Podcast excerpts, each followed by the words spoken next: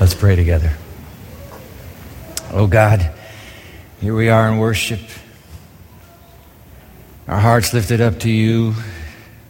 Those hymns with new words swept us heavenward. We've come to experience your presence. Through the prayer, you drew us near. Through Ryan's spot-on lesson to all of us, thank you. And now with Carla and Trina and Ken, we pray the prayer they played. Be thou our vision, O Lord of our hearts. Not nothing be all else to us save that thou art. Thou our best thought by day or by night, waking or sleeping. Thy presence, our light. Cast the vision for us now, dear God. In your word, we pray in Christ's name. Amen. Amen. Yeah. I want to tell you a story to get us going. Carmen Gallo, in his book, The Storyteller's Secret, frames that late afternoon, March nineteen eighty-three, two men standing on the terrace of a luxury apartment overlooking New York's Central Park. Toe to toe, the sun is dipping in the west over the Hudson River. And there is energy between these two. The, the older man's forty-five years old. He's a corporate, very successful corporate executive, PepsiCo. The young man, twenty-six, dressed in blue jeans and a mock turtleneck, has been pushing the older guy to jump ship with his corporation. Be born in a new venture. But he's lost, the young man. Absolutely no budging. No budging from the executive. And so now the young man is staring at his running shoes, staring at the toes of his running shoes, thinking, thinking, thinking, I've lost, when suddenly his head jerks up and he blurts out, do you want to sell sugar water for the rest of your life? Or do you want to come with me and change the world? Now, of course, everybody knows the fabled story of that moment when Steve Jobs, twenty-six, John Scully, PepsiCo executive, forty-five, when the ignition of that question, as Scully later described it, a gut punch, when the ignition of that question blended these two into a fiery partnership that literally has changed the world, hasn't it? Do you want to sell sugar water, or do you want to come with me and change the world for the better? Two years later, Steve Jobs, March nineteen eighty-three, two years later, Steve Jobs is fired. Twelve years after he's fired, Apple takes him back. In his first staff meeting, now get this, in his first staff meeting with the Apple team, Steve Jobs speaks these words. Put them on the screen for you. Marketing is about values. This is a very complicated world. It's a very noisy world, and we're not going to get a chance to get people to remember much about us. No company is, and so we need to be really clear on what we want them to know about us. Our customers want to know who Apple is and what is it that we stand for. What we're about isn't making boxes for people to get jobs done, although we do that well. But Apple is about something more than that. Here it comes. Apple's core value is that we believe that people with passion can change the world for the better, end quote. We believe that people with passion can change the world for the better. You have to believe God believes that as well. I mean, take a look at the theme text that was assigned to me and us for this Fall Fellowship Weekend. Open your Bible to, to Isaiah chapter fifty-eight. Isaiah chapter fifty-eight, theme for this Fall Fellowship, live holy. I tell you what, I found out uh, who who uh, actually joined this text uh, to the theme. It's my friend June Price, our chaplain here. I said, hey, June, did you pick that theme, that, that text? It's a perfect fit. Watch this. Because in Isaiah fifty-eight, what you know what's happening here? We have a soliloquy of God. He's doing all the talking, although he very adroitly quotes the people and buttressing his point. But the, the fact is, you don't get the point with just this dynamite text. Let's read the text and see what what this uh, sign high overhead has to do with these words of God. This is Isaiah fifty-eight. Open your Bible to Isaiah fifty-eight, verse eleven. I'm in the N I V. Any Bible you have is fine. If you didn't bring a Bible, track this one, please. Pull the Pew Bible out. It'll be page five hundred. Okay, God speaking. The Lord will guide you always. He will satisfy your needs in a sun-scorched land and will strengthen your frame. You will be like a well-watered garden, like a spring whose waters never fail. Now, what God has launched into, and we don't get this with just that text, is an intense quid pro quo conversation. You know, quid pro quo, uh, Latin, this for that. God says, if you do this, I'll do that. If you do this, I'll do that. We need to get a feel for that before this, before this promise. And so I'm going to ask you to do something. We don't read uh, usually this much in a passage, but let's go back to verse one, Isaiah fifty-eight. Go up to the top of the chapter. Let's read this. Let's get sense the drama, the tension mounting as God moves to our theme text for Fall Fellowship twenty sixteen. All right, verse one, God speaking. Shout it aloud, do not hold back, raise your voice like a trumpet, a shofar.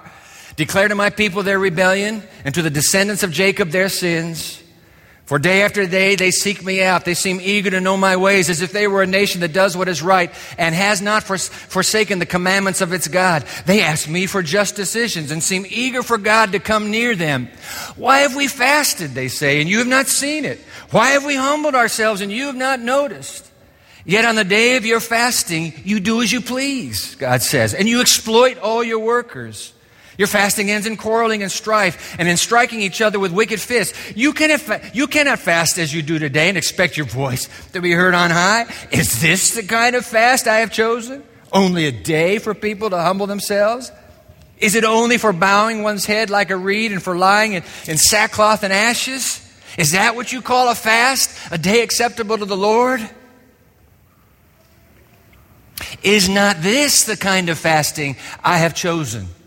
To loose the chains of injustice and untie the cords of the yoke, to set the oppressed free and break every yoke. Is it not to share your food with the hungry and to provide the poor wanderer with shelter? When you see the naked, to clothe them and not to turn away from your own flesh and blood. Then, see, he said, if, if, if, if you do this, this, this, then, here comes the quid pro quo. Then you do that, then your light will break forth like the dawn and your healing will come will quickly appear. Then your righteousness will go before you, and the glory of the Lord will be your rear guard. Then you will call, and the Lord will answer. You will cry for help, and he will say, here am I.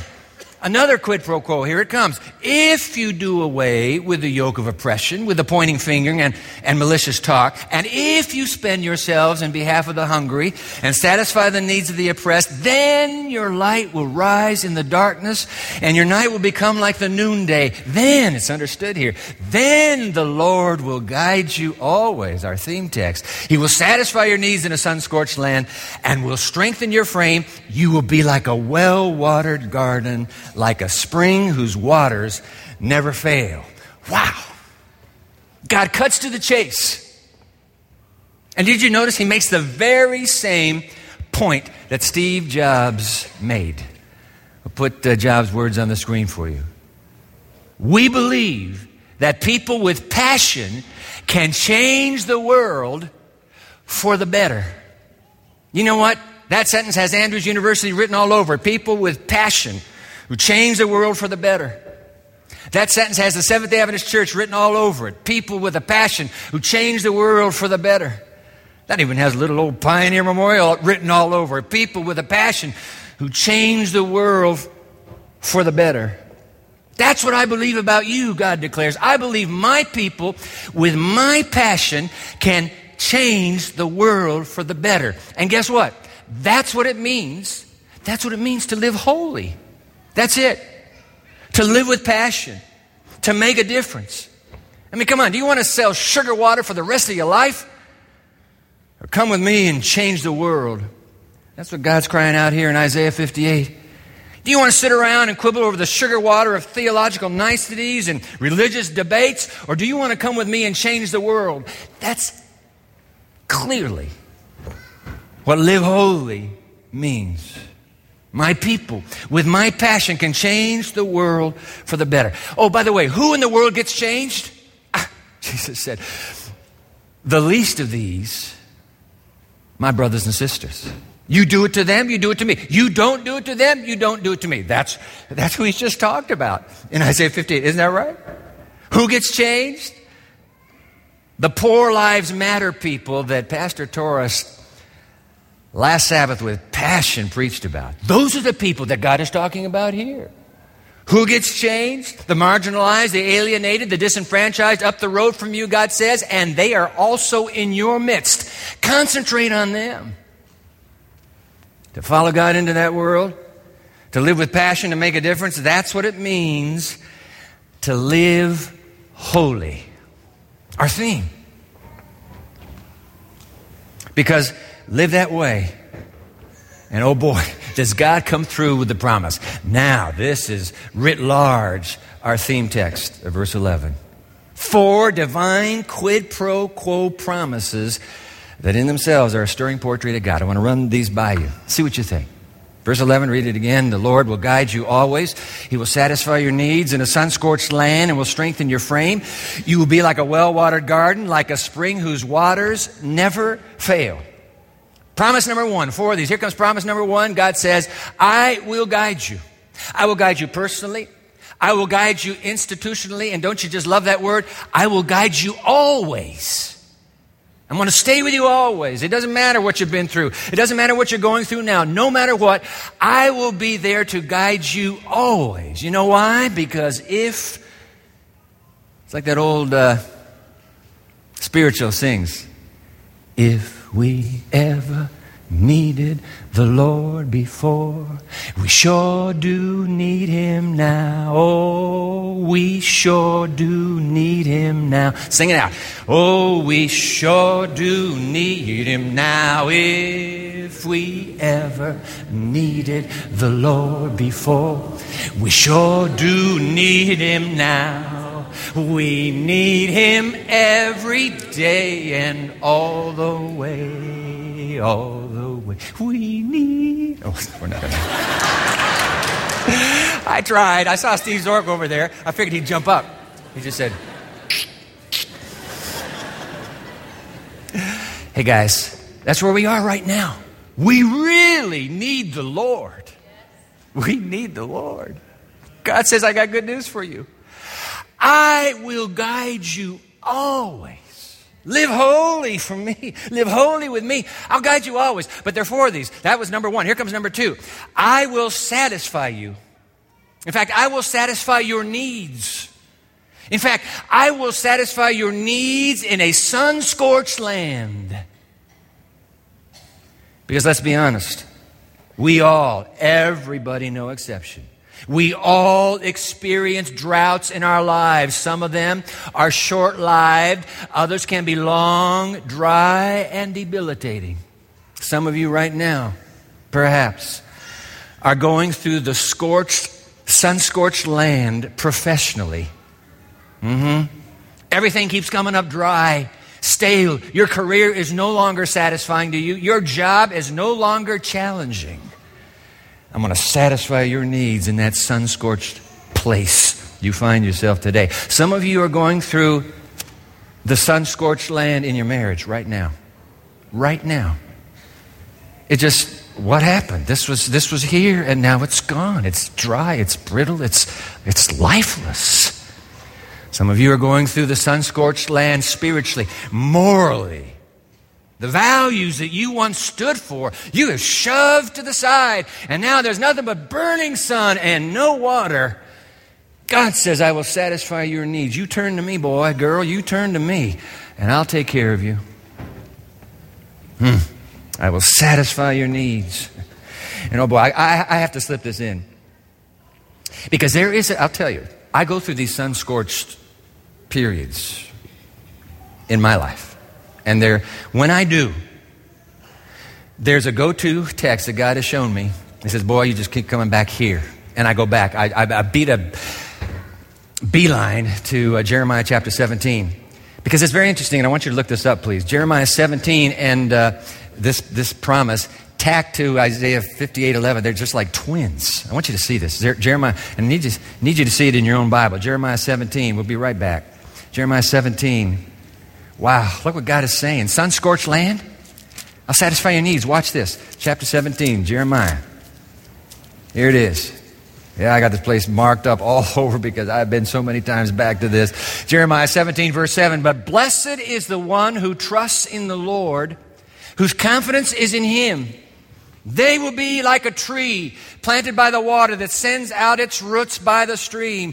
It does not fear when heat comes. Its leaves are always green. God, do you know how long I've hit the sun-scorched land?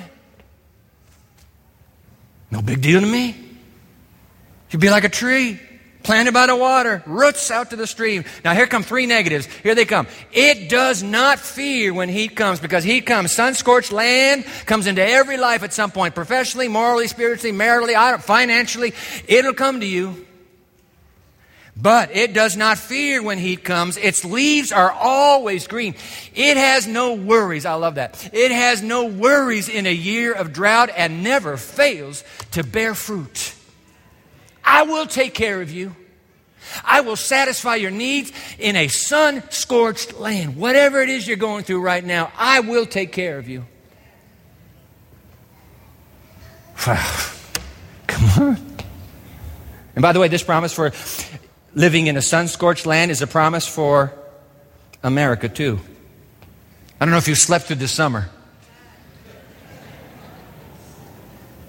America's in trouble. I'll tell you what America is facing. A sun-scorched land that is rapidly approaching spiritual drought and moral famine.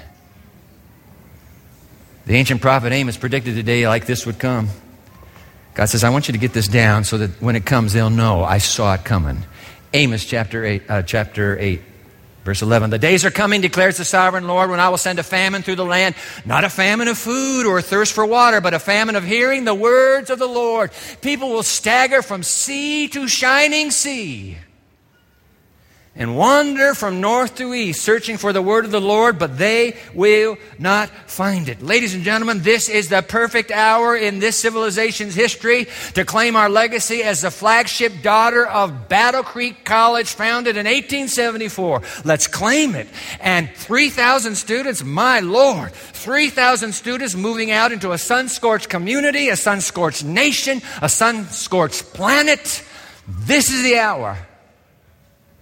Live holy for me, God says. You live holy for me, I'll take care of you. I will guide you. I will satisfy you. Here comes number three. I will strengthen you. The King James reads, I will make fat your bones. Anybody here want fat bones? God, you could have gotten our attention with something more than that. I'll make fat your bones. Of course, we missed the point. God's dealing his promise with the infrastructure, our personal infrastructure, our institutional infrastructure. God is saying, I will strengthen you from the inside out. Good news for those of you, and that you are here, for those of you who are burning the midnight oil to, bar- to balance your department's budget. I will take care of you. I will strengthen that infrastructure. Good news for you who are trying to balance this congregation's budget. I will take care of you. I will strengthen that infrastructure. Good news for you who have been tasked to balance the budget of this university. I will take care of you, and I will strengthen your infrastructure.